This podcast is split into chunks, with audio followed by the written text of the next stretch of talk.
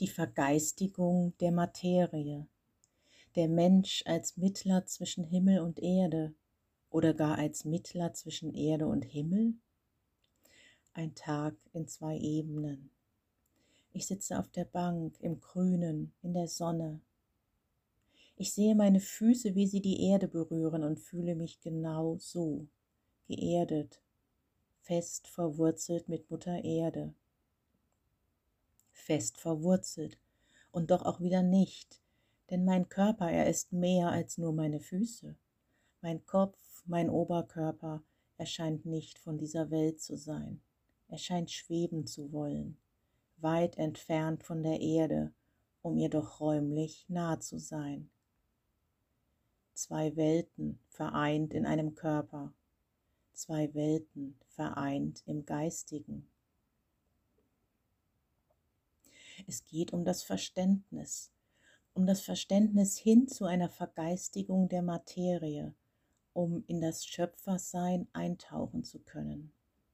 Nur mit einem Verständnis davon, dass Materie Energie ist, können wir den Schöpferweg beschreiten. Nur so können wir Energie in Materie umwandeln. Erkenne, dass alles Energie ist, Energie in Form gebracht. Der Mensch darf sich erkennen als geistiges Wesen, um aus dem Geistigen zu schöpfen. Der Mensch darf sich erkennen als geistiges Wesen, das in die Materie eingetaucht ist, um Materie zu erschaffen.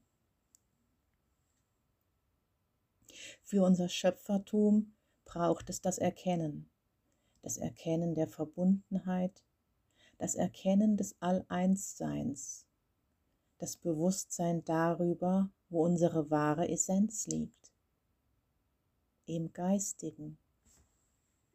Dort liegt unsere Quelle, von dort schöpfen wir Kraft, von dort schöpfen wir Leben.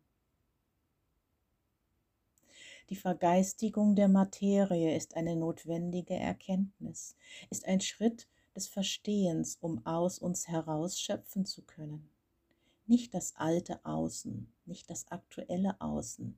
Nichts davon kreiert das neue Außen.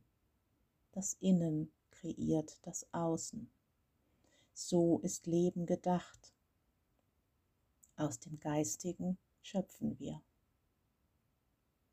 Und um genau dies zu tun, braucht es die Erkenntnis, eins zu sein mit dem Geistigen.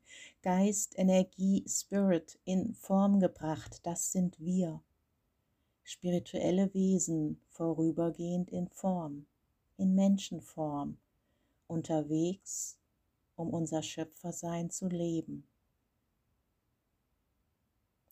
Möge das Erkennen die Erde überfluten, möge der Glaube an unser wahres Schöpfer selbst die Menschheit durchdringen.